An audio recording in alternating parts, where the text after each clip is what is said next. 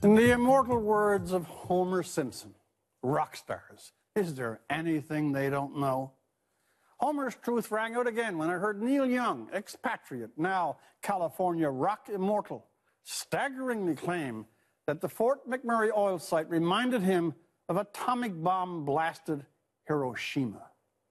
Now, we can forgive minor sins in any propaganda war, and there is a propaganda war circling the oil sands. But to offer an equivalence and repeat it with the horror, mass obliteration, and deaths of Hiroshima goes so far outside all boundaries of good taste, truth, judgment, and proportion as to be unfathomably irresponsible. If Mr. Young really thinks this, he's blind. If he doesn't, he's shameless. On this one defamation alone, if he has a conscience, and I'm sure he does, he should retract and utterly apologize. Sadly, I don't expect him to. Why? Well, because to some, some of the people opposing this project, Fort Mac has become the symbol of a campaign, the symbol of the war against oil, or the symbol of what they see as the fight against global warming.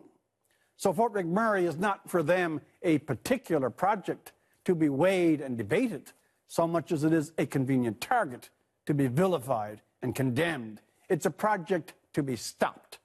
And if hauling in celebrities vocalizing super high octane rhetoric will help the cause, why then they're okay with that.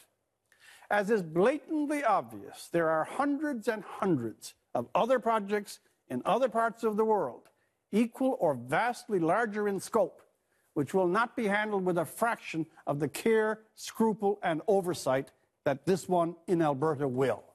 Fort Mac is on these terms easy pickings. Will there be an anti oil tour of China, India, Russia, Nigeria? Not likely. Now, there is a debate to be had. Fort McMurray is a project of great scale to be weighed on its merits and demerits, on what it contributes to the well being of workers, to the Alberta and Canadian economies, and on the social and economic benefits it's already spread to many regions of this country, my own province not least. It is also to be weighed on its care, the supervision of the environment, safety, and pace of development. But it should not be made the concentrated vessel of every wrong and mischance of the world energy industry. And most certainly should not be the first target on every autumn superstar looking for one last kick at the publicity can.